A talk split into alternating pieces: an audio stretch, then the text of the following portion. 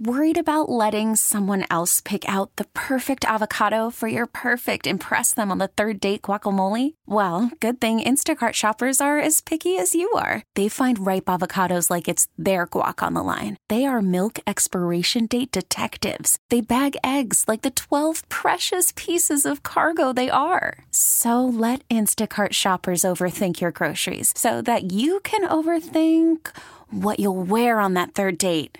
Download the Instacart app to get free delivery on your first three orders while supplies last. Minimum $10 per order, additional term supply. This episode is brought to you by Progressive Insurance. Whether you love true crime or comedy, celebrity interviews or news, you call the shots on what's in your podcast queue. And guess what?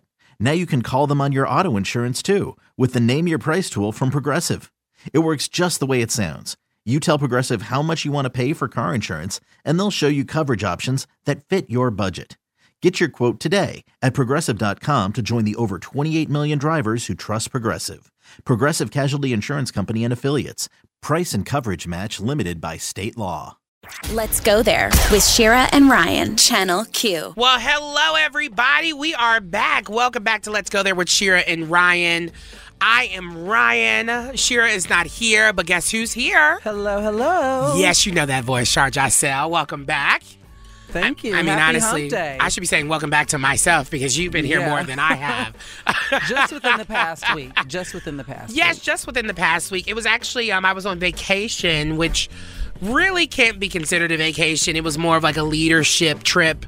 Um and I it was it was incredible. It was my first international trip. I got to tour all over Israel and Palestine and get to really understand the leaders there and get to talk to queer Palestinians and um, and really see the way of life and understand like the conflict that's going there, but then also like juxtaposition with like staying at the most beautiful like hotels, eating the most beautiful, stunning food. But you know one thing that I did miss? What? Every breakfast, the way that I have missed bacon.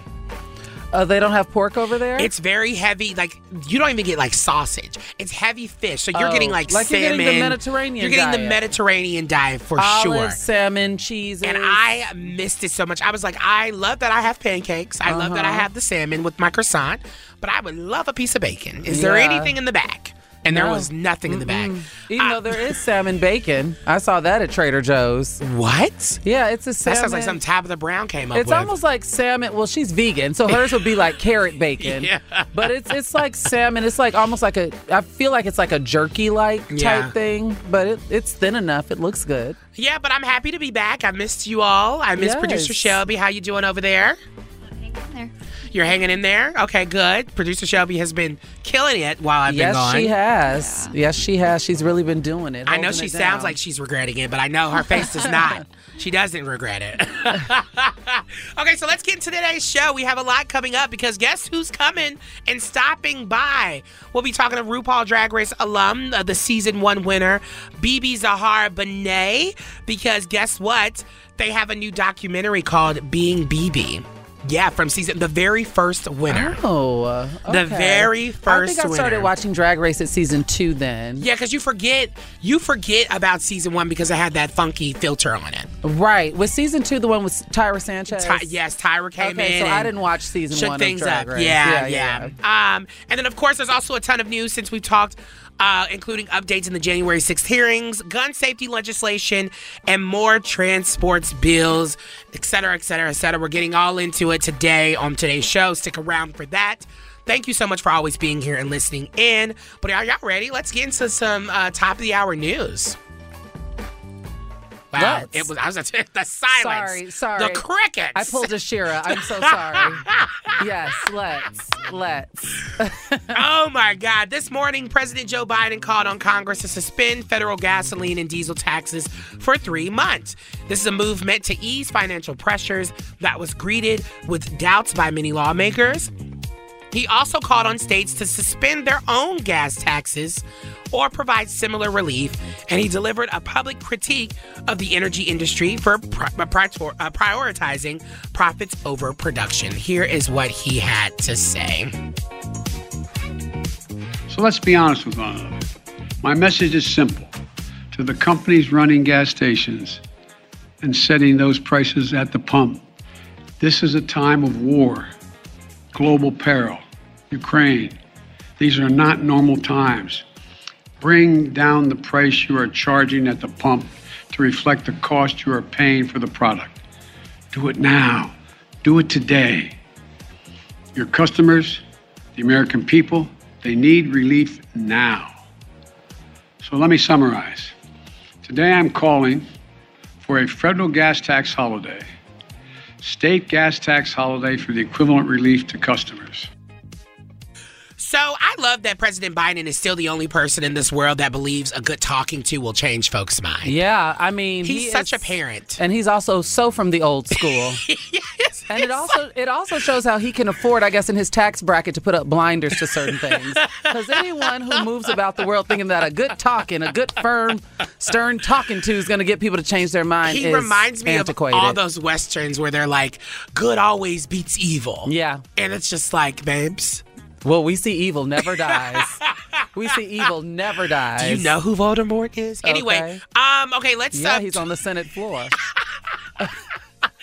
Okay, so um, last headline before we get into the T report, uh, the following a national uh, nationwide backlash, Ohio Senate Republicans are saying that they won't include a, a, a genital inspection portion of an anti-trans uh, athlete bill that would prohibit transgender girls and women from participating in school sports. The bill previously included language that any female athlete that has been accused of being uh, trans would e- would have to undergo a full external and internal genital ex- inspection. How gross. What in the Salem witch trials is going on It's here? wild. According to Senate uh, President uh, Matt Huffman, the inclusion of a genital inspection in the bill will not move forward and, quote, is not necessary. That is your top of the hour headlines. We have more coming up next hour. But first, let's get into some T report. Well, speaking of trans women, trans girls, one of Elon Musk's children wants nothing to do with him, and she has filed legal docs to drop her famous last name. In fact, she's changing her full name and legally declaring her gender identity. Honestly, I didn't know that Elon had any other kids besides the one with the coding for the names. No, you know what? Me too. But he has a village. Wow. Because this girl has a twin brother. What? Yeah, there's a there's a village. I guess one of Wow. Elon's wives were married to, to him from 2000 to 2008, and he's had a few children with her.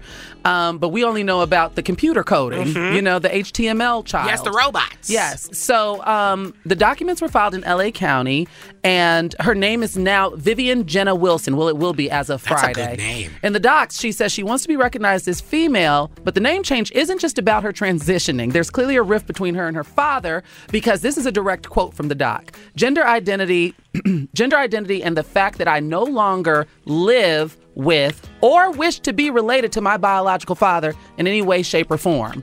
So there's something going on there. I imagine that Elon is 10 times worse than what we already think he is. No, for sure. Now, neither of the Elon or Vivian have uh, commented publicly about their relationship since her transition. Though back in December 2020, Elon did tweet that he does support the transgender community, but added, "quote All these pronouns are an aesthetic nightmare." So that's crazy that you were subtweeting your daughter.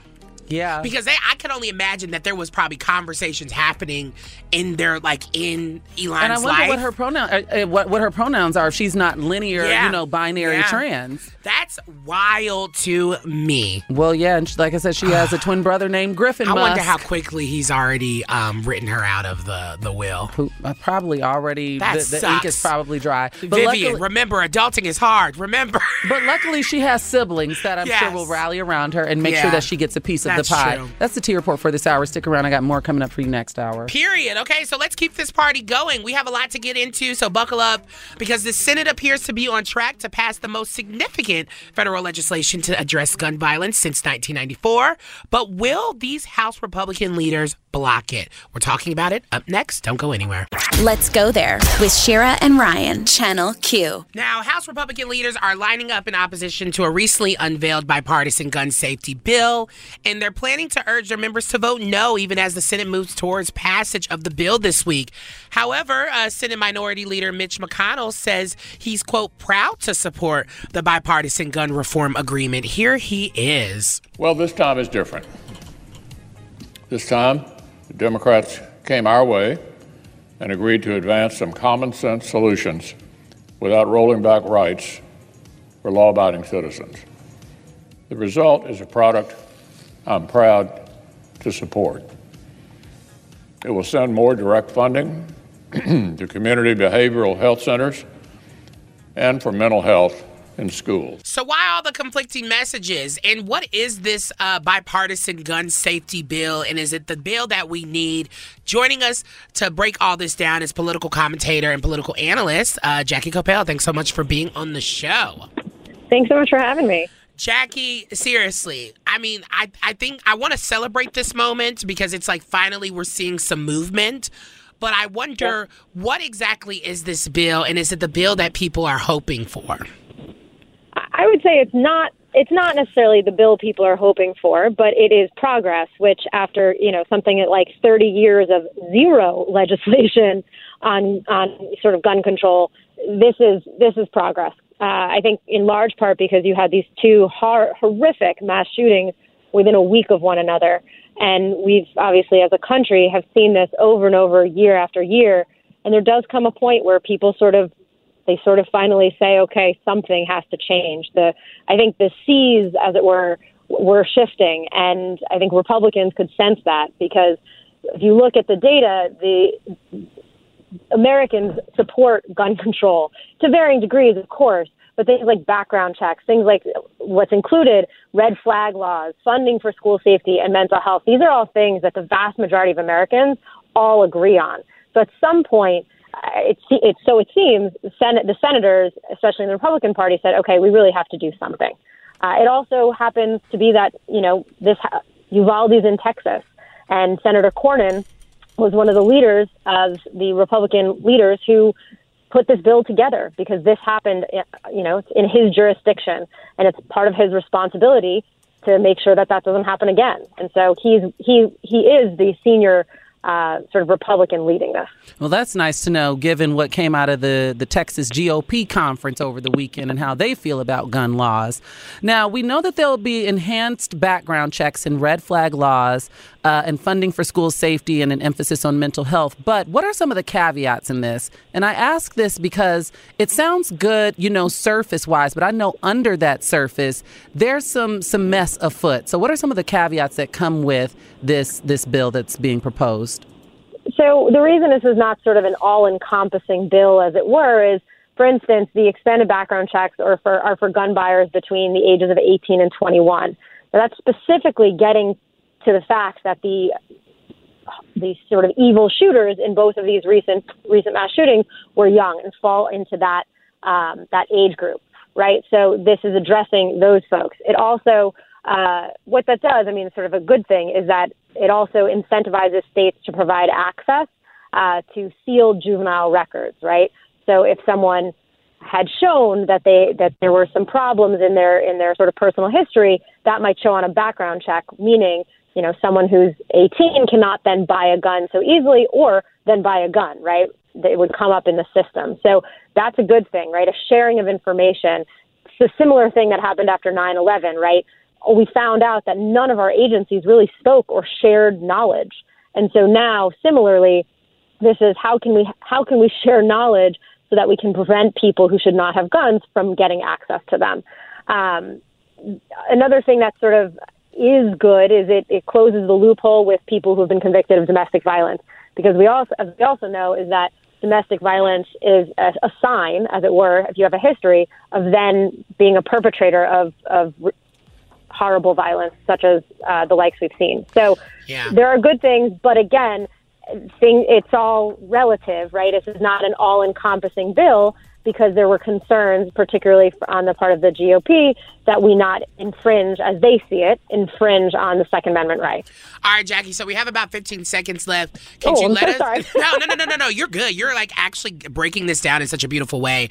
Can you uh, let us know what to expect moving forward? How quickly could this get like fully passed, and we can actually see this becoming a tangible act plan of action? This is going to get done really fast. Uh, the reason the 10 senators, GOP senators, are so important is because it means that uh, it can bypass any sort of filibuster. It will pass the Senate. Uh, Democrats uh, control the uh, control the House. Obviously, well, technically both houses right now, but they have more of the votes in the House. This will pass, and uh, Biden will sign it immediately. The the rush was on it because the Senate is going to go on essentially a break, and so they're trying to get it done ASAP. So I think it'll yeah. be voted on within a week. All right. Well, thank you so much, Jackie Coppell, for joining the show. We appreciate you so much. Uh, Jackie Coppell is a political commentator um, who is always in the know. Thank you for being on the show today. Thanks for having me. Have a good one. Yes. All right. So now coming up, we have the Washington Post joining us to go over day four of the January 6th hearing. So if you missed out, this is the time you tune in. Coming up next.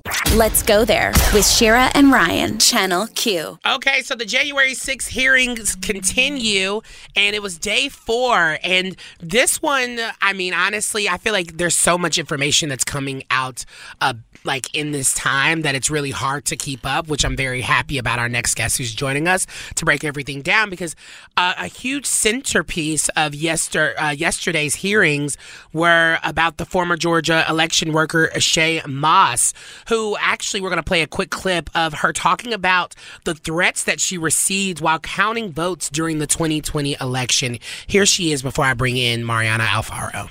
Those horrible things, that they include threats? Yes, uh, a lot of threats, um, wishing death upon me, um, telling me that you know I'm I'll be in jail with my mother, and saying things like, "Be glad it's 2020 and not 1920." That's yeah. Were, were a lot of these threats and, and vile comments racist in nature? A lot of them were racist. A lot of them were just hateful. Um, but yes, sir. All right, well, joining us to break this down further is Mariana Alfaro, a reporter on the B- Breaking Political News team at the Washington Post. Thank you so much for joining the show. Hi, thanks for having me.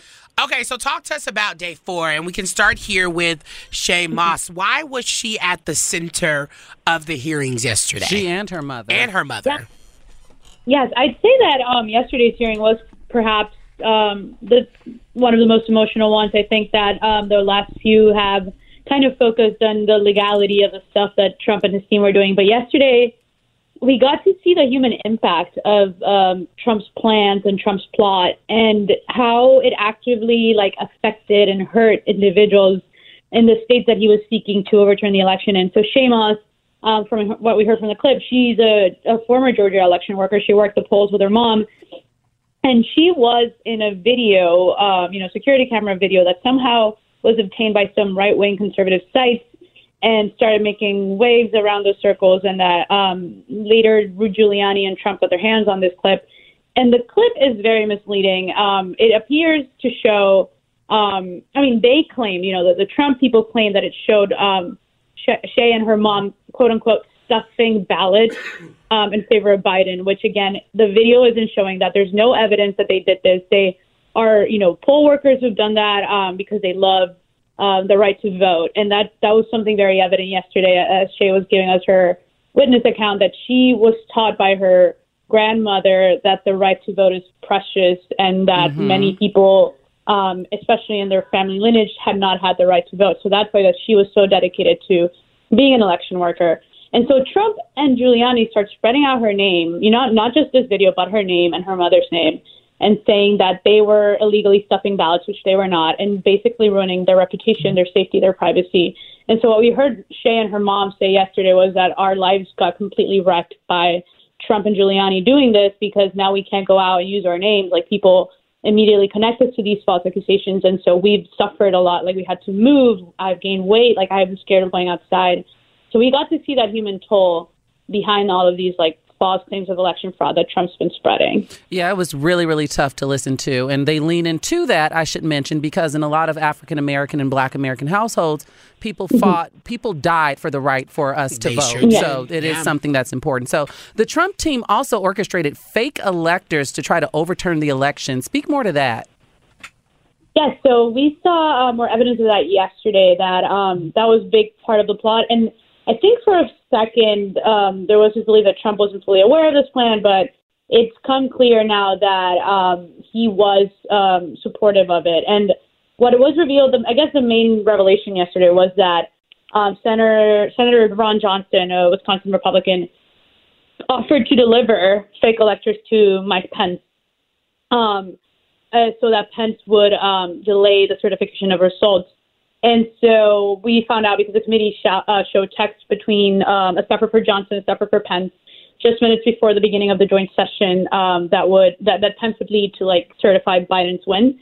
And so that is the first time we hear that, and I think it was quite shocking because I think we hadn't considered how deep this fake elector um, situation went in, and when we saw details from a former Trump campaign staffer, Robert Sinners, who said that he felt like a uh, a quote unquote useful idiot when he was um, helping the Trump campaign organize um, the, the, the slate of fake electors.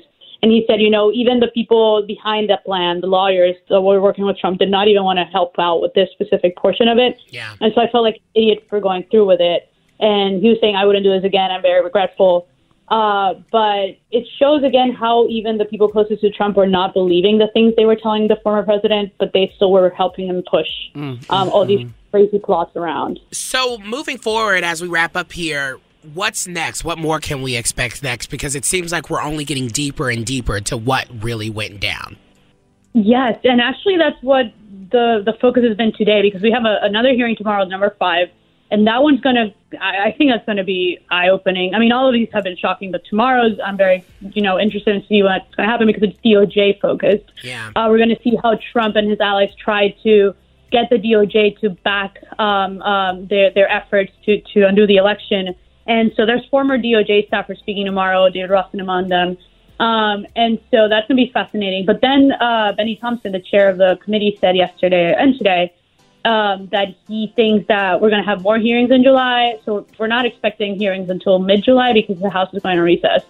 But they've gotten so much more new evidence and so much more stuff to look at um, in the last few weeks that they were like, yeah, we'd rather wait and um, you know continue serving this the way we've been doing this, like cleanly as a story. And there's a lot of stuff that we need to investigate and, and read through right now that we'll wait until um, later in July to continue these hearings. But there's going to be more of them likely. Well, alrighty. Thank you so much for joining us. That was Mariana Alfaro, uh, the br- uh, reporter on the breaking political news team at the Washington Post. Thank you so much for being on the show. Thanks for having me. Bye bye. Okay, so we're switching gears here because there's an SNL star that says she can't do comedy like she used to. We're going to talk a little bit about why coming up next. Let's go there with Shira and Ryan, Channel Q. Okay, so let's talk Molly Shannon, which we were actually just talking about her because she has a new show on um uh what is it? It's on Showtime. It's so good. It's called I Love That For You. I just finished the season finale yesterday, actually. oh, you did? Yes, it stars Jennifer That Lewis as well. I feel like um It was eight episodes. I know, but eight episodes now are just not enough because I feel like uh, depending on what streaming service you're on, they're dropping like two episodes a week. yeah. Which sucks. Well, some. That's only like for Legendary and HBO. Showtime will give you week by week. I finished The First Lady as well, which I, I still think was masterfully done if no one's watched that with Viola Davis and Michelle Pfeiffer. Well, let's talk about uh, Molly Shannon because uh, she was on a roundtable discussion. Of course, um, I believe it was probably for the Hollywood Reporter It because it was. was the only. Those are the only roundtable discussions I really dive It deep had, in. your, it had your girl Slaylena you, Godmez. are, you already know I was about to get Which to I just bought her- which is Slayena Godmez. I just bought the perfect pot. Her her design, the okay. royal See, blue. I haven't bought it yet, but I want it. I want it I so it. bad. Do you I like got it? Well, it's, it's on the way. It actually is at my house right now. I haven't unboxed it. Wow, look at us. We taking three different conversations and had them in just like two seconds. Shay, that's some good cookware. that's some good cookware. Okay, so she was on this roundtable with uh, Selena, Amy Schumer, Tracee Ellis Ross, and Quinta Brunson, and she talked about how her style of comedy has changed since motherhood specifically. She said it was before I had children that I did that crazy physical comedy where I would throw myself into chairs and do more dangerous stuff. And now that I'm a mother, I just don't want to do that. She says, I feel different in my life now, and I don't want to hurt my body like that anymore. She was also not only in um uh that new show that you were just talking about, but she was Yeah, just in the, the. White Lotus. Yes. Yes. Wait, was she really? Yes, so she was the she was the mother-in-law. Okay. Yes, yes, yes, yes, yes. If that's who I'm thinking of. I, If she's the right person I'm thinking of. I think that's the right person I'm thinking of. You know? Yes, yes, yes, yes, yes. She was in White Lotus. Yes, yes, yes. I knew. I know what I'm talking about. Exactly. But it, it's really interesting how she's thought about how uh, you know her her her her comedy has changed over the years. I but, I know she's just talking about physical comedy, but I wish you know comedians would imply that all all across the board about Yes. changing and evolving as they I go. should I should mention that I was introduced to Molly Shannon through the film Superstar. I had no idea Yes, smell your armpits. that Mary Catherine Gallagher. did you know that was an SNL character? Character that launched into the film. No, I did Yes, not know that. She played that character on Saturday Night Live and then as a result got a film. Now, she's not the only one. Adam Sandler has done this. There's been a few other people. But what I thought was so interesting about this roundtable is she also mentioned that at one point in her career, a photographer, she was taking some headshots Mm-hmm. and uh, the photographer asked her, Why are you so ugly? Wow. This, this really happened. So rude. And it's just crazy because that stuff was allowed. Like people didn't even blink an eye when people would say these awful things. But now that's just, and I mean, it's probably still is happening because I don't want to negate that. But it, it just feels like there's more of a platform for people to feel comfortable to talk about it. and let me read the direct quote. So she said she was sitting in a chair, feeling like a million bucks, and the photographer got behind the lens and was and was like, and I felt so beautiful, and there was a fan on her, and she was like, Hollywood, look out. And then he said, Why are you so ugly? And then she goes on to the other people. Wow. Tracee Ellis Ross said, What gives people permission to say these kinds of things? Honestly, that's how I feel every time my iPhone takes a picture of me. oh, shut up. Like I feel like my iPhone well, you know they say the calls me ugly. They say the front-facing camera will betray you unless Oh you're on Snapchat. gosh, It's so sad and so disgusting, but it's fine. We all make it through. And Molly Shannon is an icon. She's a legend, and she right. where's that photographer today? Period. That is uh, the end of that conversation. Next, uh, we actually have more top of the hour news and what Billy Porter had to say to Ted Cruz. Rafael Ted Cruz. that is coming up next. Don't go anywhere. Let's go there with Shira and Ryan, Channel Q. Let's go there with Shira and Ryan, Channel Q. Call from mom. Answer it. Call silenced. Instacart knows nothing gets between you and the game. That's why they make ordering from your couch easy. Stock up today and get all your groceries for the week delivered in as fast as 30 minutes without missing a minute of the game. You have 47 new voicemails. Download the app to get free delivery on your first three orders while supplies last. Minimum $10 per order. Additional terms apply. Selling a little or a lot? Shopify helps you do your thing, however you cha-ching. Shopify is the global commerce platform that helps you sell at every stage of your business. From the launch your online shop stage, to the first real life store stage, all the way to the did we just hit a million orders stage. Shopify is here to help you grow. Whether you're selling scented soap or offering outdoor outfits, Shopify helps you sell everywhere. From their all in one e commerce platform to their in person POS system, wherever and whatever you're selling, Shopify's got you covered. Shopify helps you turn browsers into buyers with the internet's best converting checkout, 15% better on average compared to other leading commerce platforms. And sell more with less effort thanks to Shopify Magic, your AI powered all star. Shopify powers 10% of all e commerce in the US. And Shopify is the global force behind Allbirds, Rothy's, and Brooklinen, and millions of other entrepreneurs of every size across 175 countries. Plus, Shopify's award winning 24 7 help is there to support your success every step of the way. Because businesses that grow, grow with Shopify. Sign up for a $1 per month trial period at shopify.com slash odyssey podcast, all lowercase. Go to shopify.com slash odyssey podcast now to grow your business, no matter what stage you're in. Shopify.com slash odyssey podcast. This episode is brought to you by Progressive Insurance. Whether you love true crime or comedy, celebrity interviews or news, you call the shots on what's in your podcast queue. And guess what? Now you can call them on your auto insurance too with the Name Your Price tool from Progressive. It works just the way it sounds. You tell Progressive how much you want to pay for car insurance, and they'll show you coverage options that fit your budget. Get your quote today at progressive.com to join the over 28 million drivers who trust Progressive. Progressive Casualty Insurance Company and Affiliates. Price and coverage match limited by state law. We are back. It's another hour. Let's go there with Shira and Ryan. Shira, however, is out, but we have Ashar Jassel on the mic with us. Hey, hey, hey. And honestly, um, I forgot to mention the one really good thing about my vacation What is that? the men. the men. Do tell, do the tell, men, tell. The men. One, I felt like on the apps out there, I was just out here like I don't know. I feel like I was a West Hollywood gay with abs and and uh, and muscles and everybody. I was just the center of the plate. You know how out here you would be the center of the plate out here. if you- Yes. I just felt like me as myself. Everybody wanted a piece of Ryan. It was it was popping off. And did you give them a piece? I sure did. I gave somebody a piece for sure. I did, but he, uh, crazy enough, he wasn't even from Israel. He was from uh, Germany. Really? He was. Uh, he was there. We were staying at the, the hotels nearby. Okay. And uh, he was in charge. He's a, he's the boss of the flight attendants, and so he was there. And honey, we did what we needed to do Nice. in Tel Aviv with because I had a beach view. Oh, nice. Very Stella got your groove back. Very. Except she was in the Caribbean. yeah, but true. I just think of the beach. But yes, the aesthetic. Yes. And so, so, yeah, I just felt like that. And then also like Jerusalem, like when I was there, I was like, oh, I feel so weird Why? thinking nasty in Jerusalem. I mean, the listen, Bible. they were doing they were doing nasty stuff in Jerusalem. They were doing nasty stuff in Jerusalem. Oh my Tale gosh. as old as time. All I'm saying is shout out to the men because the men were menning and thank you for your services. Coming up this hour though, we have BeBe Zahara Benet from Drag Race, RuPaul's Drag Race season one winner, uh, All Star season three icon. She's joining us to talk about her brand new documentary, which I'm very excited about. Stick around for that. And uh, now it's time to talk about what's going on at top of the hour news. Are you ready to be caught up with everything oh you need to know? yes. Oh yes. Thank you. I'm so happy there was no silence this go around if you've been listening from the top. okay, so a number of people worked for uh, working for CBS Late Show with Stephen Colbert were arrested Thursday night at a U.S. Capitol office building after taping a skit involving Triumph, the insult comic dog.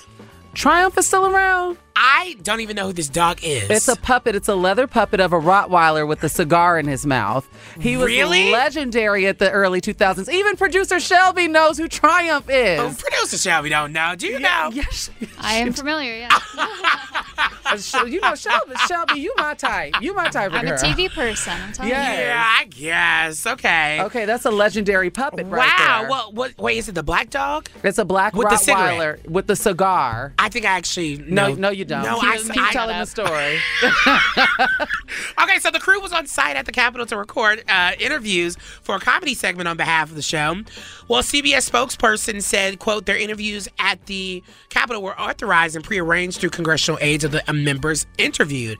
After leaving the members' offices on their last interview of the day, the production team stayed to film stand-ups, other."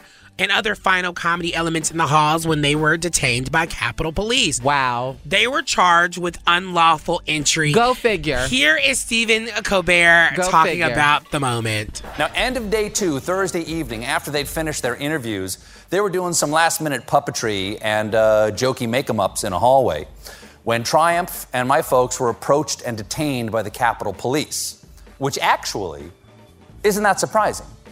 The Capitol Police are much more cautious than they were, say, 18 months ago, and for a very good reason.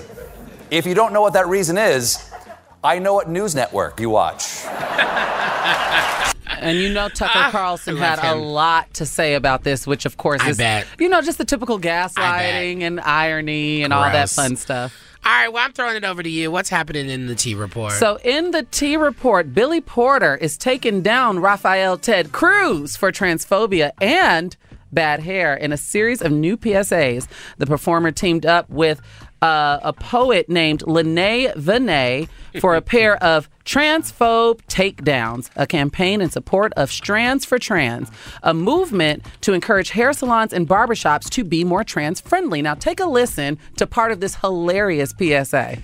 We about tired of you. Mmm, tired of you. Tired of you. Tired as that half-ass mullet on top of his head. Pick a side, because that's not even salt and pepper. No mother I know would let their child leave the house with their hair looking like that. oh, glory. Cut that out, Ted. cut it out. You know what else you need to cut out? Putting so much of your energy into vilifying your trans identity. Ooh, and there it is. You have been consistently loud Loud and wrong. about your anti trans sentiments concerning things like gay marriage and now how parents of trans children work to affirm them. Again, based on what you stand for and what you believe. Who peed in your shampoo bottle, honey? You know what I just realized? Yes, Queen. Lene Vinay, I believe, is the girl that's in the parking lot. She's the Spelman alum. Remember, she does that.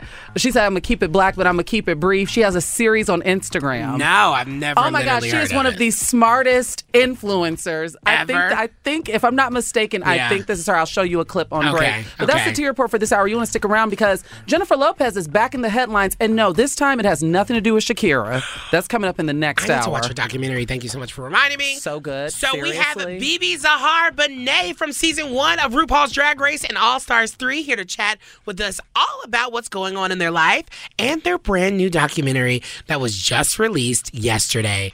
Don't go anywhere. I am freaking out. Let's go there with Shira and Ryan, Channel Q. Now, Being BeBe is a, a beautiful new documentary that is charting 15 years in the life of drag performer BeBe Zahara Benet. Now, you know that name because they were the first uh, winner of season one of RuPaul's Drag Race in All Stars 3.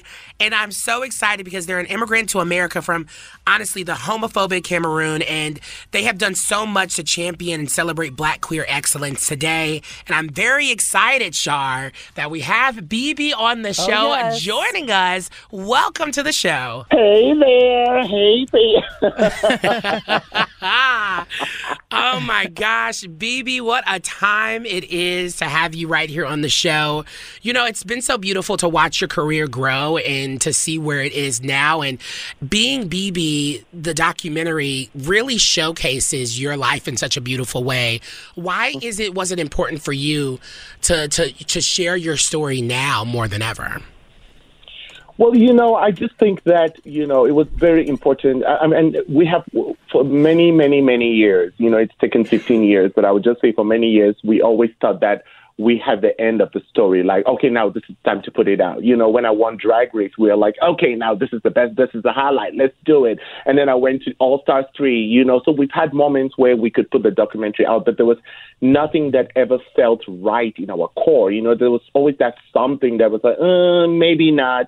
But this time around, you know, especially with the pandemic and everything that was happening when everybody had to pause, it just it just gave me enough time to reflect. And there were just so many things that have transpired until then. You know when you talk about you talk about diversity you talk about being black queer when you talk about you know the, the everything that's happening in other countries when it comes to homophobia and you know discrimination. There's just so much that is going on where I feel like when you watch the documentary, even when it comes to artistry, you think about drag. Drag has evolved also so much from when I first started. So there's so many aspects in my documentary where I think it's more relevant now and can either create some, you know, cl- you know, get some clarity in what it is, or ask questions, start conversations, maybe inspire, or maybe even shed some light on certain aspects that are not really being uh, talked about. So I, we just thought it was the right moment.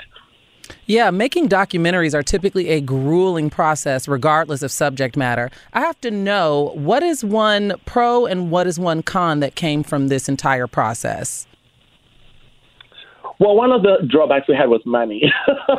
yeah. Ain't that the truth, You right? know, it's, it's always people will always tell you the finances because I mean we're talking about 15 years, uh, 15 years of you know you have to travel, you have to document my life, you have to document the shows, you, you know there are a, a lot of setbacks, and it always comes down to finances. Lucky enough, we're able to you know my supporters were able to raise some money, and we were Mhm. able to raise other you know finances, and we're still getting there um, to be able to like uh, to put that this project out. So that's one of the things that was really an issue. Luckily enough, we could do that. But then what is lovely about it has just been just being able to share my story with people. And I feel like my story, yeah, it's BeBe and it's, you know, it's not really only about the art form of drag. I feel like it's about just being a human being and living your authentic life and, and, and, and dreaming and being hopeful and knowing that, you know, at the end of the tunnel, there's always that light, even in spite of the ups and downs that we go through. It's just the human experience. And even drag is just what, I- you know, that's my career. That's what I do. But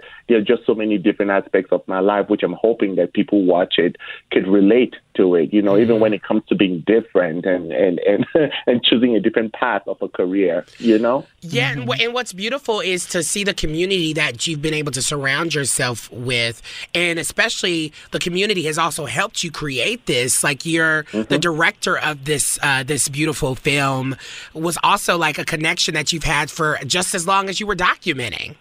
Mhm. Mhm. Yeah. I mean, I call them. I call. I always call them the the the, the tribe, the villagers.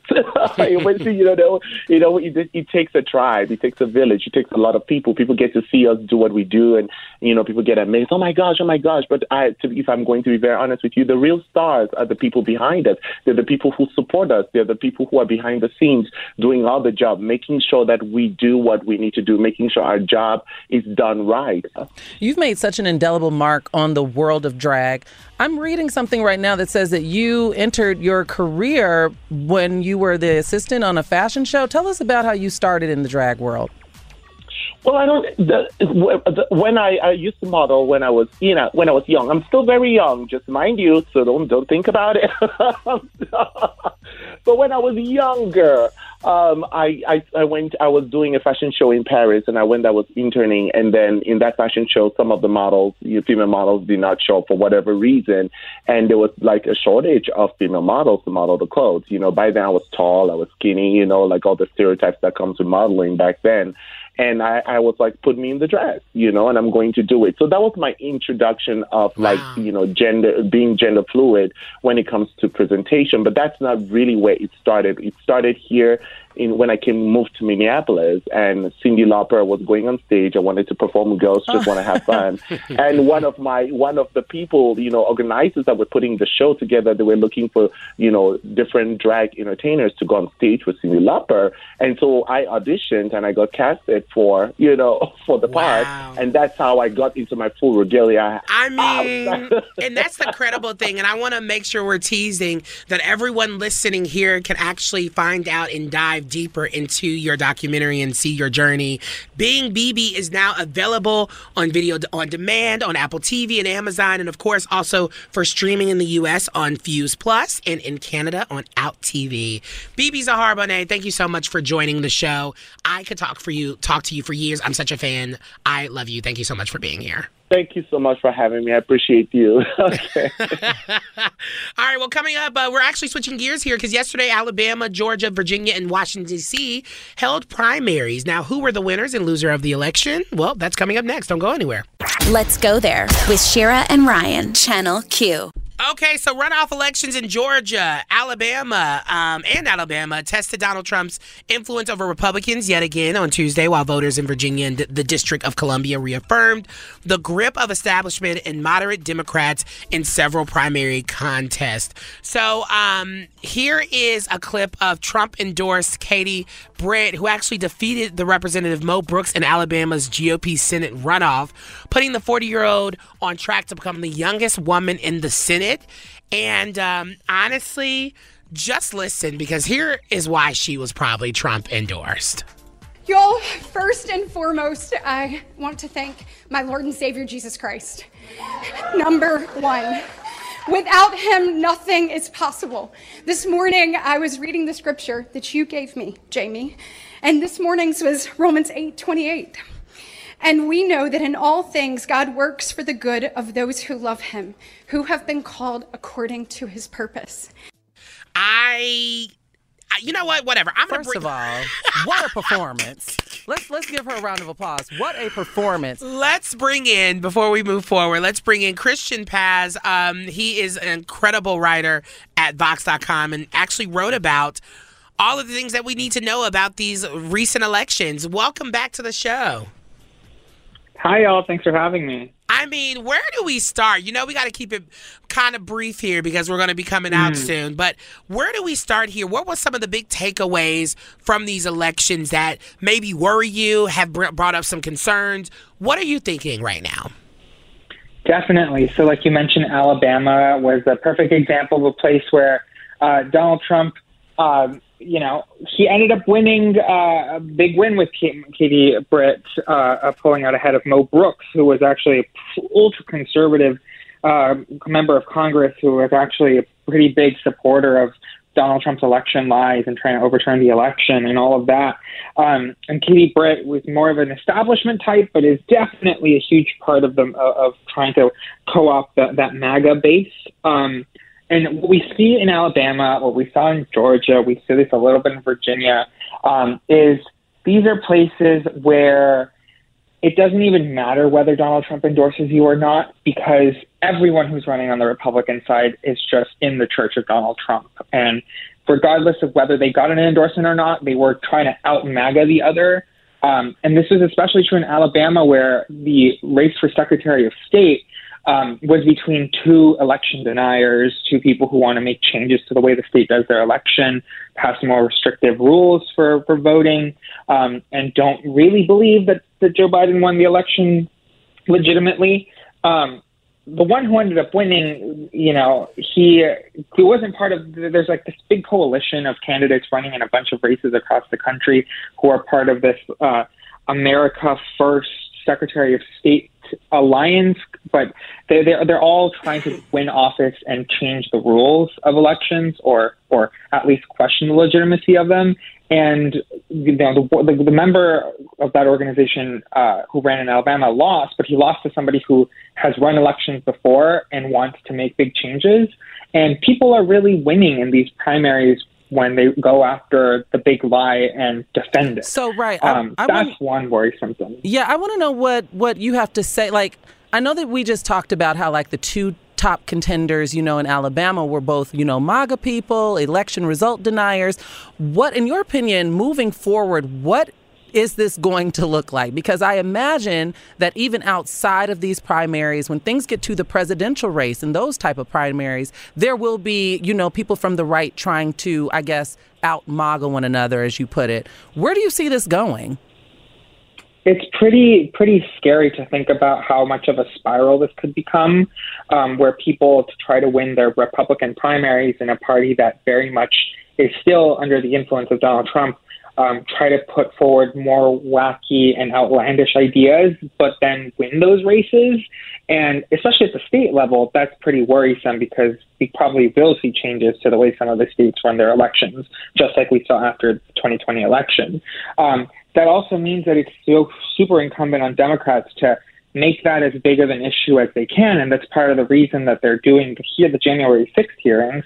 Uh, is to try to reach as many people. You know, they might not be able to persuade the most Republican Republicans, but it's the people at the margins who might be willing to listen to, you know, why they shouldn't give a Republican power um, because they might still be um, in league with this really anti-democratic uh, ideology. Um, it's, that's why it's so important to make that visible and try to get as many people to see and understand what's going on, and to get candidates who aren't afraid to run on that too. Um, as much as there are a million other things going on in the country that need to be uh, addressed or campaigned on, or um, you know, Supreme Court decisions that are coming out on abortion rights and on gun rights, also worrisome. Um, but it just requires a lot of precision and courage to speak on some of those things. Well, I mean, I do have to say, well, I want to end this on a good note. You know, shout out to Stacey Abrams, who was a winner in in her situation. Can you talk a little bit about that real quick and end this on a wonderful Yeah, note? Yeah, definitely. In Georgia, Brad Raffensperger, he's the Republican Secretary of State who won his uh, primary for reelection. He's going to go up against a Democratic um, Secretary of State candidate who uh, Stacey Abrams endorsed and um, performed. She performed really, really uh, strongly last night. Um, I want to make sure that I get that I get her name right. Um, but uh, um, this is Bee Nguyen, um, the state representative who won her primary, um, and she looks like will be able to put a pretty strong challenge to Raffensperger in that race. Um, and uh, and having Stacey Abrams' endorsement definitely helped her in that primary, um, and just shows you the power of leading, you know, with principles and example forward. Well, all right. Christian Paz, thank you so much for joining us. Christian is a senior politics reporter at Vox.com and does an incredible job. We can't wait to have you back on because as more elections happen, I love to have you here to unpack everything. Thank you so much. All right, well, coming up next, this video of a woman on a plane is causing outrage on the internet. And I'm already triggered because I've been traveling 20 hours on each flight. We're talking about it next. Don't go anywhere. Let's go there with Shira and Ryan, Channel Q. I'm Sandra, and I'm just the professional your small business was looking for. But you didn't hire me because you didn't use LinkedIn jobs. LinkedIn has professionals you can't find anywhere else, including those who aren't actively looking for a new job but might be open to the perfect role, like me. In a given month, over 70% of LinkedIn users don't visit other leading job sites. So if you're not looking on LinkedIn, you'll miss out on great candidates like Sandra. Start hiring professionals like a professional. Post your free job on linkedin.com slash recommend today.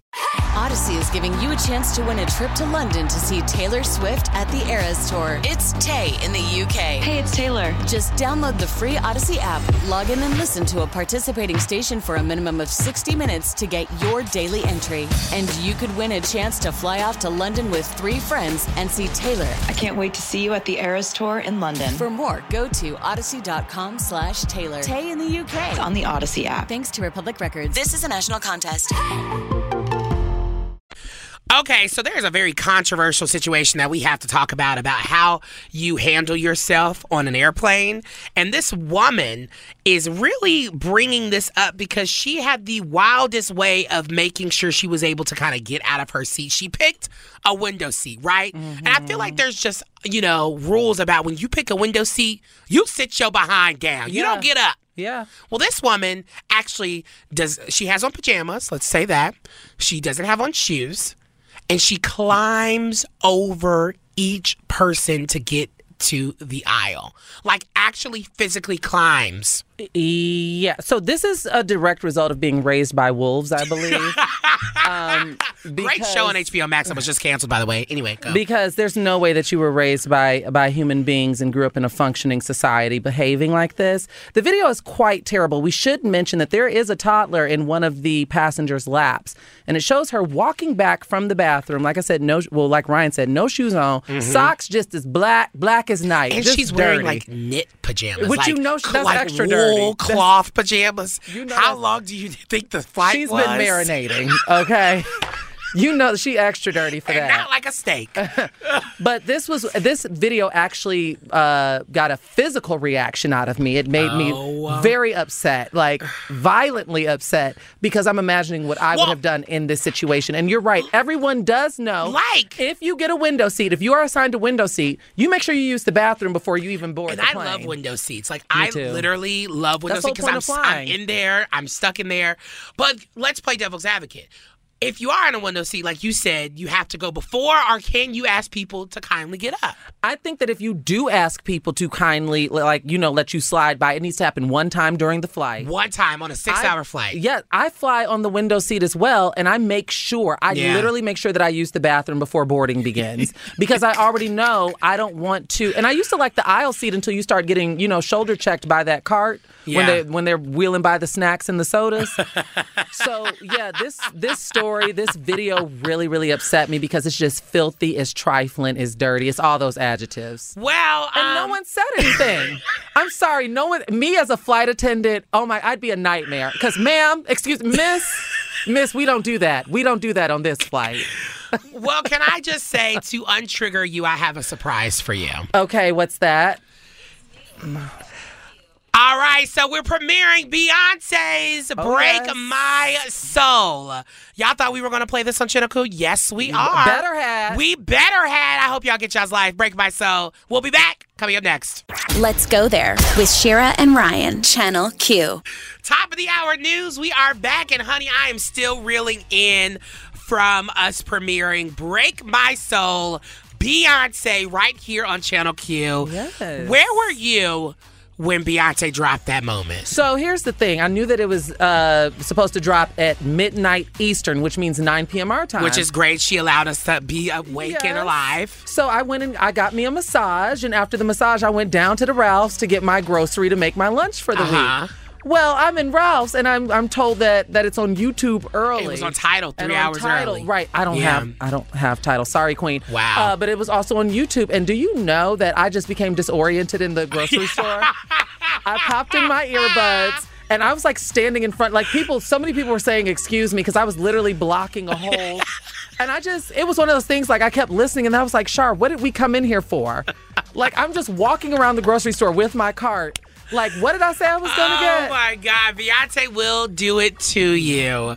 It was good. Where were you? You oh were still in Tel Aviv. Yeah, I was, and I it was it was like bright and early where I was, Okay. and so I was like, as soon as I found out that once she was releasing the album, I made a public announcement in the middle of the hotel lobby saying, "Excuse me." Beyonce's releasing her Act One of Renaissance. I was literally, I was at a party, the Martin premiere, and DJ Behan was spinning, and he just automatic. It was just an abrupt record spin, and then it was all Beyonce. Wow. And I said, oh, I looked down at my phone and I said, oh, July 29th. On my birthday. On your birthday. Oh my God, what a wonderful time. Okay, here's what's coming up this Your hour. golden birthday. My golden birthday. Which don't get confused with your Jesus birthday because it's so many things. Yeah, I anyway, was about to kick you. okay, so we are chatting with an entrepreneur about elevating diverse and inclusive voices in the workplace and in corporate America. Something very important, especially during Pride Month. We, you know, we're covering Pride Month in a different way here. Um, but let's get into top of the hour news really quickly.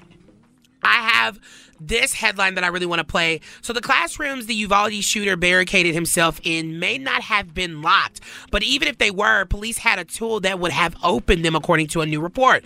So, new information came out uh, that the Uvalde police did check to even see if the door to the room that the shooter barricaded himself in was unlocked. Here is um, uh, basically the Department of Public Safety Director Steve McCraw addressing the State Senate committee where we found out this information. One hour, 14 minutes, and 8 seconds.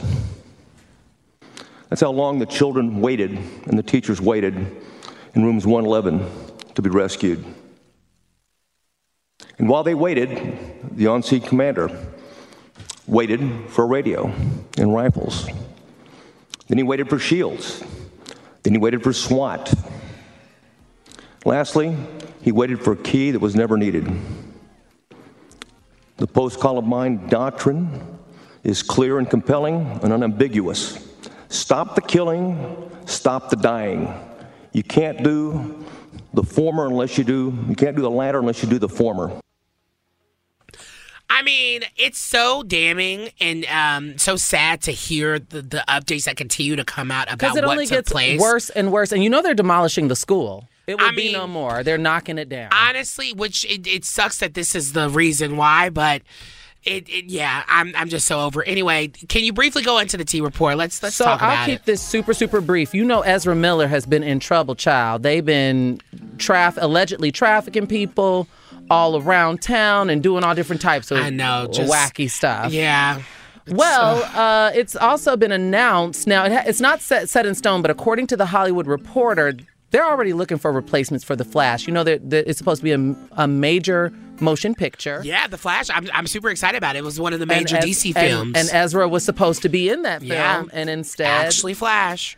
Ezra, they they scrap in the movie allegedly as a, as a whole. And probably scrambling on what they can do, like what are their options. I don't think they'll scrap the film though, because hello, cha-ching, Yeah. money m- rules everything. But uh, according to Forbes, they are pitching and, uh, like you just mentioned, looking for a possible replacement. So I have to ask you, Ryan, because Ezra Miller has a very unique look. Yeah, but they can find a brunette anywhere.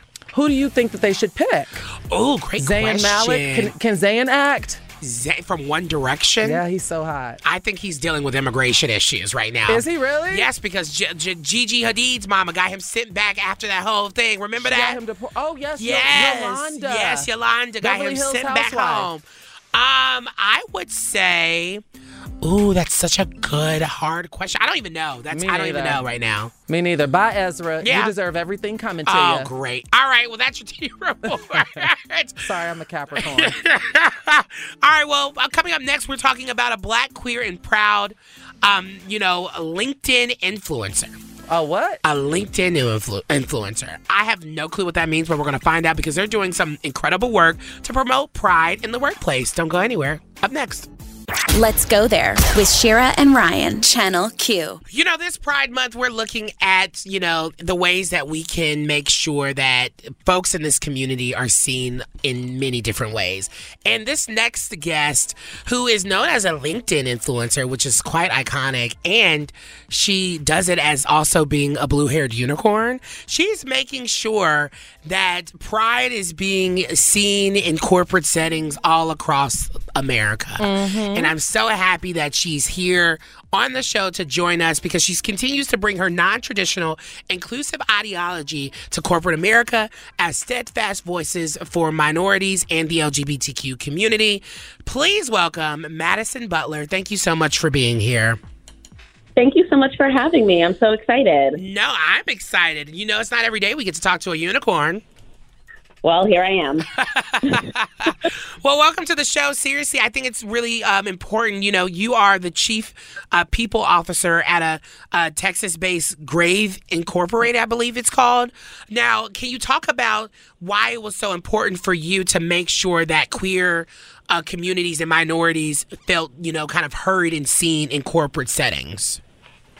For sure. So I joined Grav at the beginning of last year, and for me, when I think about social justice, part of social justice for me is what work should feel like. I think a lot of us have been super conditioned to believe that we have to leave parts of ourselves at the door in order to be worthy of a paycheck, a promotion, a job. And that's just not the case. And so the work that I do is centered around the fact that we all exist and not in the warm, fluffy light that is like rainbow capitalism. Um, lots of companies are in the day and age of saying they want authenticity, and I believe they really want like the happy, warm, fuzzy parts, but that's not the human experience. The human experience is incredibly messy. But our people are much better when they are allowed to embrace that and acknowledge it and honor their emotions and honor their journey rather than pretending that every day when you come in, whether it's 8 or 9 a.m., you tuck your sweater, that's your human sweater, in your cubby and you're like, okay, I'm here for the day and everything else in my life is gone.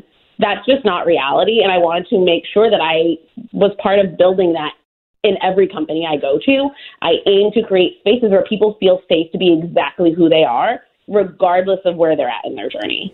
Okay, I have a question about this because this really hits close to home for me.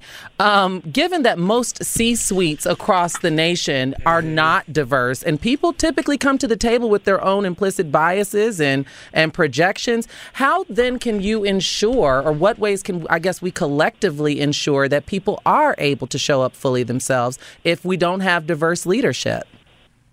For sure. And that for me is one of the biggest issues. And I will be the first to say, like, this is self work. If you have a C suite that is all white, all straight, all cis, it, it's already going to be a problem. But at the end of the day, you have to be willing to come to the table. And it's not, again, like warm, fluffy diversity workshop. It's looking yourself in the mirror and acknowledging where you've gone wrong, where you've caused harm, where everything you've thought up until this point in your life has been wrong. And I will tell you straight up, not a lot of C suite are willing to get there. I consult very frequently outside of Grav. And that is one of the hardest things. And it is absolutely the company's responsibility to create a space that is safe for people to show up.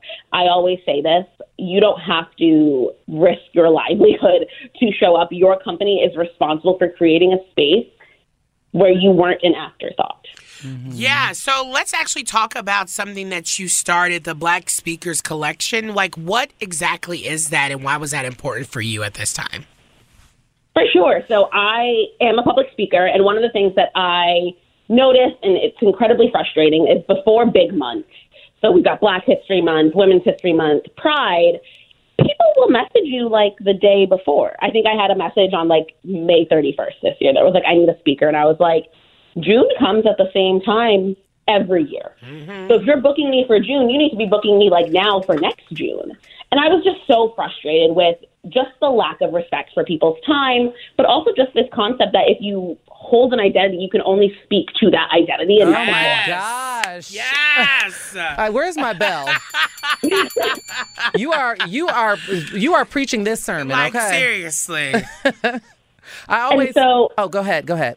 No, go ahead. You go. Well, I was going to say, you know, I, I always say Ryan knows this intimately that like my busiest months are February, March, and June for, you know, Women's History Month, Black History Month, and Pride Month. And it is so frustrating when November rears its ugly head. And I'm like, well, damn, the phone ain't ringing as much no more. Um, and I, you know, we all come to the table with a wealth of experiences. I have to know, you've kind of shed light on some of the rewarding aspects of your work. What are some of the most challenging aspects of your work? Because as you mentioned, people have to, it's not that they're unable, it's that a lot of the times they're unwilling. Mm. So, yes, I think every moment up until people have that aha moment is torturous. I will be really frank. Like for me, the most frustrating part of my work is how scary the internet can be. Um, I'll be the first to say, like, I think the internet was a mistake.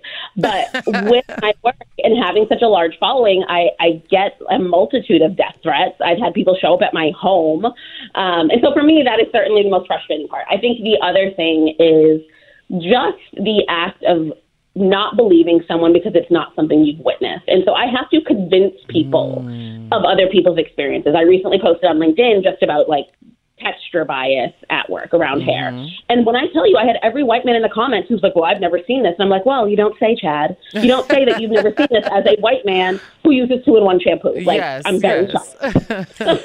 Yeah, and it's it's just been so wonderful. I'm so happy that we were able to have you on the show because the work that you are doing is so important. It's so beautiful that you're creating spaces for so many other people, not only yourself but so many others. And I, I mean, it's just great to have you on the show to be able to kind of give you your flowers and then hear about the work. Tell everyone where they can find out more about your work and follow you, um, just to continue to support. For sure. So you can find me on LinkedIn under Madison Butler or Blue Haired Unicorn. If you pop Blue Haired Unicorn into Google, it will literally pull up everything you've ever needed to know about me. All right, Madison Butler. You heard it here first. She's iconic. Thank you so much for being on the show. that. Now we're switching gears here because we have GLAAD coming on to talk with us about a new study that is saying that 70% of uh, LGBTQ plus Americans have been surveyed saying discrimination towards the community has increased within the last two You years. don't, you don't say. Dun, dun, dun. Really? Yep. Well, GLAAD's joining us to break it all down. Let's go there with Shira and Ryan, Channel Q. You know, despite increases in visibility and public understanding, LGBTQ individuals are at a at an increased risk for discrimination, according to GLAAD's accelerating acceptance study that just dropped. And I am so um, happy that I get to do incredible work with GLAAD constantly. Um, but someone who I'm also like in awe of because they worked closely with this study is Mary Emily O'Hara, a rapid response manager at GLAAD. Thank you so much for joining the show to break this further down because it, it just feels like it, it honestly feels like what what more can we do? But I'm happy that we have this data to kind of put the the proof in the pudding. Yeah, absolutely. We do have the data, and we also have, you know, the reality, which is that while LGBTQ um, discrimination is rising, according to the people that we talked to for the survey, and obviously, I mean, we watch the news, we see what's going on, we know that there's been a real increase in targeting of the community lately. There's also an increase in visibility and inclusion and hope and pride festivals are happening all over the country right now. And i don't know about you guys but i had such a blast at portland pride i'm still recovering. Oh, Portland Pride sounds fun. it was great but you know that's that's the reality that we're living in right now right? We have increased visibility representation we've got protections that we may not have had um, you know 20 years ago or even 10 years ago. But with that comes that with that visibility comes that vulnerability as well yeah Yeah, th- these stats speak very loudly to me. By the way, this is Shar. Great to be in conversation with you again. I always love working with Shar. Glad. Yeah, this hits uh, close to me because every year we see the numbers rack up in in the violence that's aimed at Black women who are trans. Even though, what I will say is, this year it's slowed down drastically uh, compared to numbers within the past two to three years. Now, with visibility amongst Gen Z adults, they have more LGBTQ visibility than you know millennials and the generation before us. How are they combating, or in what ways can they combat some of the d- discrimination at hand with their visibility? Well, I mean, let's just start with talking about the numbers, right? So the Accelerating Acceptance Study came out today.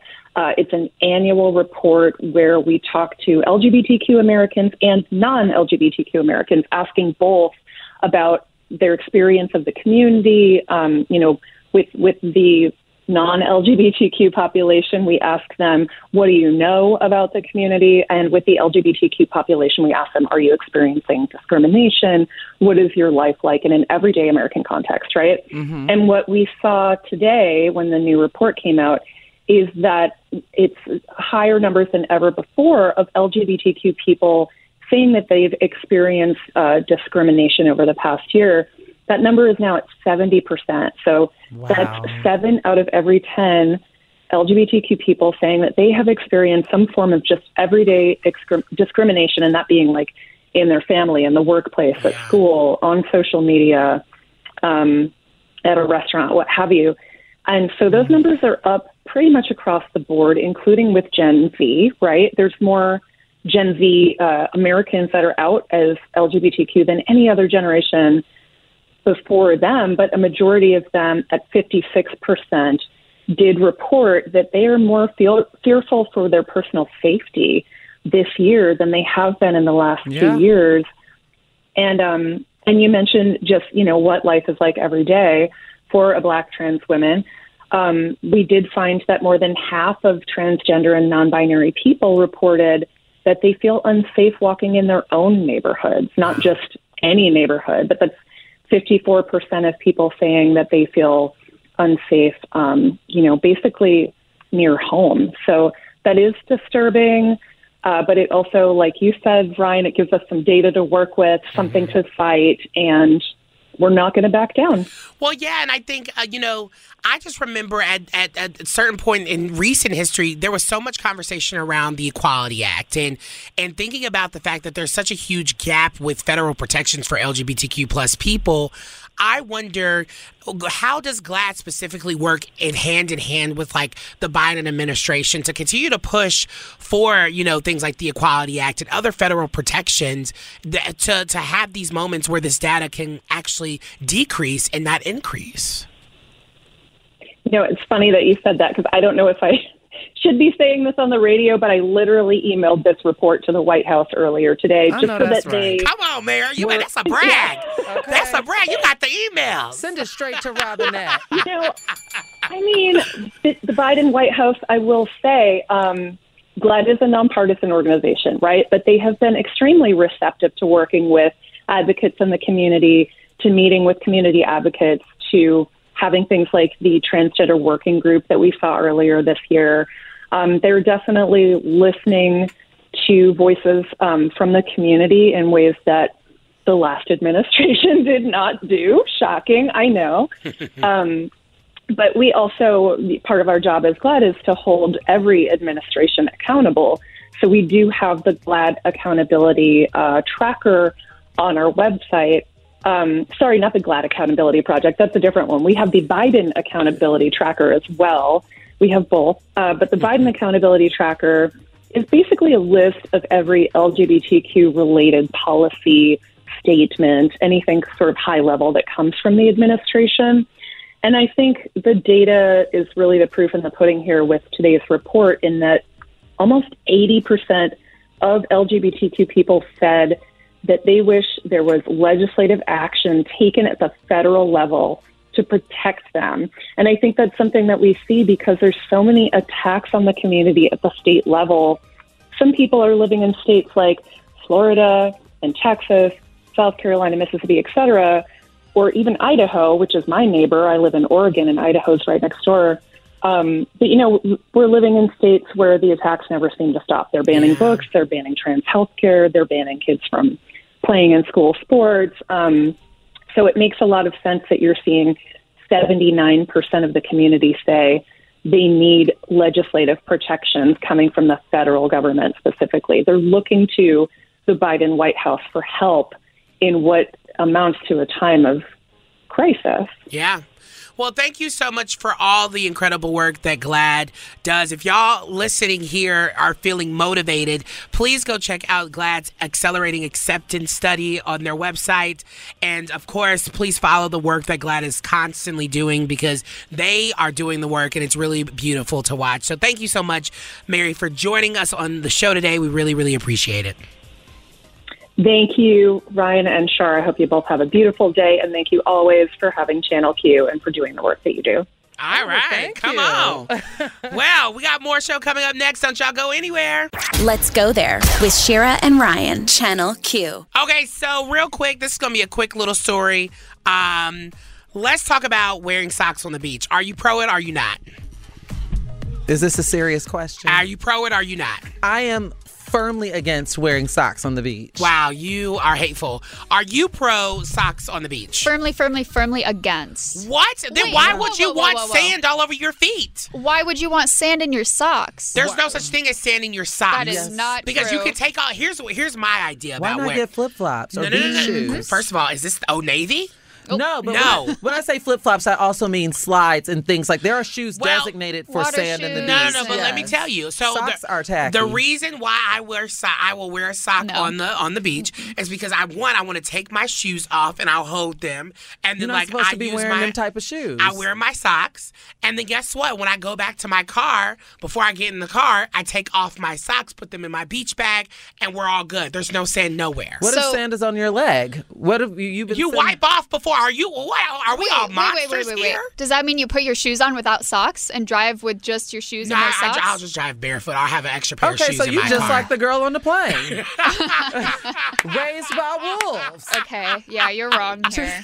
No, You're wrong. if you're not wearing socks on, and also depending on what beach you're going to, you can step on things. That is Oh, true. well, That is so- true. That's why you have flip flops. no, but Socks. sometimes flip flops, there's too much sand and it travels and it gets in places and crevices that it's not Socks, supposed to get in. Ryan, beloved, socks will not prevent you from stepping on a shard of glass on the I beach. bet you it will. Let's go there with Shira and Ryan, Channel Q. Yo, it's about damn time that we have literally hit the last hour of the show, and I uh, cannot believe it. It's gone by so quickly, right? Yeah, it has. Fairly quickly. I mean, it's been a good time. It's always a good time with you. Yeah, it's a good time with you too, but that don't mean it went by in a blink of an eye. It d- yes, it does. and I got here late today, and it Wait. feels like I did a full day. it does. You didn't get here late. Yes, I did. I got here later than I normally do. I got here like at 107 Oh, look with at the us. 130 pre-record. We're really letting you in on behind the scenes. Yeah, and normally, normally I'm here, you know, hours uh, before time. I won't give you all the exact hours because you, you know, we can't t- say too much. I just be like, now hold on. All right, well, coming up this hour, we're getting political. We're taking, uh, talking everything around this gun safety bill and what went down in yesterday's elections in D.C., Alabama, Georgia, and Virginia. Um, which also shout out to my mom. She just moved to South Carolina, by the way. Um, I didn't, I didn't name any of the that. I didn't name that state, but I just wanted to say it because it's in the same region. Oh, okay. I was about to say, okay. Well, you know, congratulations on the move. Yeah. You know, she's starting a new job. That's My grandmother's huge down move. there. My grandmother actually moved out of Illinois for the first time in her entire life. Crossing state lines, moving Her from entire state life. She's to 85. state. That is wild. That is Yeah. wild. Yeah, and I actually have a plane voucher, so I'm going down there. So I'm gonna, Oh, like, I'm gonna, I'm gonna surprise them and go down there. That's nice. Hopefully they're not I have a voucher too. I just don't know when I'm going to use it. Where do you want to go? I'd probably go see my mother as well. Yeah. My mother and, and Angelo. Yeah. Oh, come on, Angelo. All right. Well, let's get into the top of the hour news. So, Biden this morning called on Congress to suspend federal gasoline and diesel taxes for three months, a move meant to ease financial pressures that was greeted with doubts by many lawmakers. He also called on states to suspend their own gas or uh, gas taxes or provide similar relief. And he delivered a public critique of the energy industry for prioritizing profits over production. Here is your uncle really getting us together and he's gonna oh great i drop oh wow everything's happening the ball can you can oh, no. Everywhere, all together, Can- all oh, at great. once. okay talk someone talk just Well, talk. so do you, you want me to hop right into the T report? no not yet not yet I could. I, I was about to say I could do you know, it we ahead have of time. These, we have these 1998 like mouses where the ball can drop out. I hate them. and so the are ball just even dro- 98? I don't know. The ball just dropped out, but here's Biden. So let's be honest with one another. My message is simple to the companies running gas stations and setting those prices at the pump. This is a time of war, global peril, Ukraine. These are not normal times. Bring down the price you are charging at the pump to reflect the cost you are paying for the product. Do it now. Do it today. Your customers, the American people, they need relief now. So let me summarize. Today I'm calling for a federal gas tax holiday, state gas tax holiday for the equivalent relief to customers. All right, yeah, Biden. I I know they're going to do it just because you said it. I'm just tired of all of this conversation. All right, so let's talk the Supreme Court because they're tearing a new wall in the wall, uh, separate a new hole in the wall separating church and state. Basically, they uh, the Supreme Court held on Tuesday that Maine must fund religious education as a part of a school voucher program that pays tuition for students in rural parts of the state. In the process, the court's decision in Carson's uh, v. Makin tears down one of the foundational rules separating church from state. About 5,000 students in Maine's most rural areas where it is not cost effective, uh, efficient for the state to operate a public school. They re- are receive vouchers that can be used to pay for private education. So, Maine law provides that these vouchers may only be used at non sectarian schools, not religious ones. Carson struck down this law excluding religious schools from the Maine voucher program, and Justice uh, Sonia Sotomayor, is Sotomayor. Yeah, Sotomayor um, wrote that quote this court continues to dismantle the wall of separation between church and state that the farmers are the framers. I was like where does farmers come from? Do they farm in maine? The framers fought to build wow that's a lot going That's, on that's there actually pretty scary. It seems Yeah. like as we move forward within the calendar years, Yeah. seems like the lines are getting blurrier and blurrier. i mean it's not going to be which- state it's just going to be church Remind me to show you this extremely racist Juneteenth sign. Why would you want to show that me was that? because it I- it was you saw what happened in Maine producer Shelby. Okay, see this is why producer Shelby is my girl. I mean- it is it I was like what is going on? I saw the report this morning, but nevertheless, um that's it's pretty scary to see where where we're headed. Well, actually, I'm just going to throw to you now because I don't want to talk about this last story, and I rather, okay, um, you know, not talk about it. So let's just talk about. Let me ask you this: Do queen. do we have a um a clip for it? Oh, I don't know. Well, that's okay. Let me just hop right into it. So, guess what, you all? Jennifer Lopez performed right here in. Los Angeles. And what's so interesting is now, Ryan, I know that you haven't watched Jennifer Lopez's documentary on Netflix yet. No, I have not, but I want to see it because my Leo sister is um, is Leoing in the doc? Probably. Uh, but in it, it shows her child that she sang with because you know it's it's the making of the Super Bowl performance that she did with Shakira. However, Emme's got a new look, okay? Because Jen- Jennifer Lopez You say it like that? because Emme's Emme's got a new look. and if you all see the clip, now listen, she introduced Emme on stage Oh, using gender neutral pronouns right before they sang a duet at Dodger Stadium. The two performed a thousand years during the show, and this is according to the Independent. But uh, yeah, Jennifer literally joked and said this is that they're her favorite person to perform with. Oh wow! And I should mention that Emme was performing with the microphone that was wrapped in the rainbow colors. So how's she doing? Another one, thank you. How they doing? We're adding them more to the to the the beautiful community. Well, that is we'll, very exciting. We'll see how things unfold, but I, I, it's interesting. You know, Emme's a twin. Like I want to know, you know, and you know, you Daddy know is what Marc Anthony has yes, to say? Daddy is Marc Anthony. I mean, I imagine Marc is pretty cool. well, actually, don't go too far because you just never know. you, uh, I mean, you, You, never know. literally never know. You never could know. be terrorizing. but at least mommy Jennifer is, and so I, I love that. yeah. Shout out to that. J Lo. You know, and shout out to Emme. And shout out to Ben. Cause he, I feel like he's playing probably a major role in, in step like fa- stepfathering those kids. Isn't he from Boston? Oh God! He's a Leo as well, so who's to say? Oh, God. Who's to say with that two Leo household? Uh, You know, I'm gonna pray for them kids. Actually, that's what I'm, I'm gonna pray for them kids. If they get That any, is your T report. if they get any attention paid to them anyway, Head no, over no. to wearechannelq.com to check out all these stories that we've covered from our headlines to our T reports because they will be there for you to look into more. So, you know, jam out to Jenny from the block. Let's go there with Shira and Ryan, Channel Q. All right, honey, you know it's my favorite time of the show. It's the what? Yes, Queen. You know those moments where we love to end the show on something positive, something warm, uh, that highlights someone or something that is really doing amazing work. And this one goes out to the Big Knitters Committee. You know what? You throw me off every time you say that. every single time. It's knit knitter. Knitters. We want to emphasize the T there. Yes, they're knitting, and actually, the organization's called Knit the Rainbow. And um, this founder, his name is Austin Rivers. Austin has great eyebrows. He's stunning. He's And absolutely beautiful. So, growing up with younger siblings and being surrounded by LGBTQ friends, it really drove his mission to help unhoused youth in New York City. He said, I'm the oldest of eight siblings, so I've always been surrounded by younger children.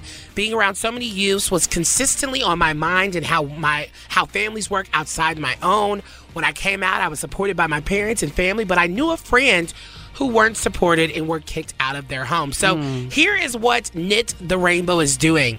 They are a nonprofit organization that works to empower and protect homeless LGBTQ youth in New York City and beyond by providing them with handmade knit and crochet winter clothing and accessories. That is so beautiful. So this Pride Month, Knit the Rainbow is partnering with, with uh, Lion Brand Yarn, one of the leading knitting and craft yarn distributors in the U.S., to help expand its reach to more homeless youth. I mean, honestly, I, there can't be that many yarn distributors No.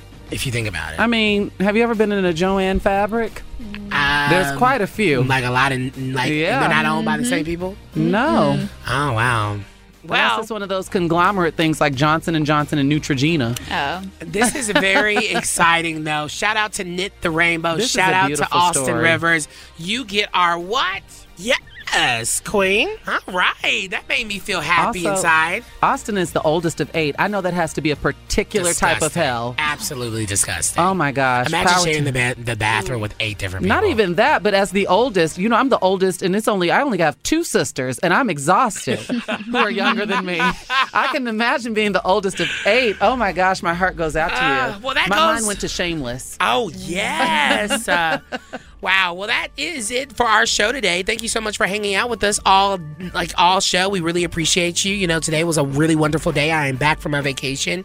Um, Shira, it will not be here for the rest of the week, but guess what? I have Shar here. Yes, you do. And that's all I need in this life of sin. It's me and my girlfriend.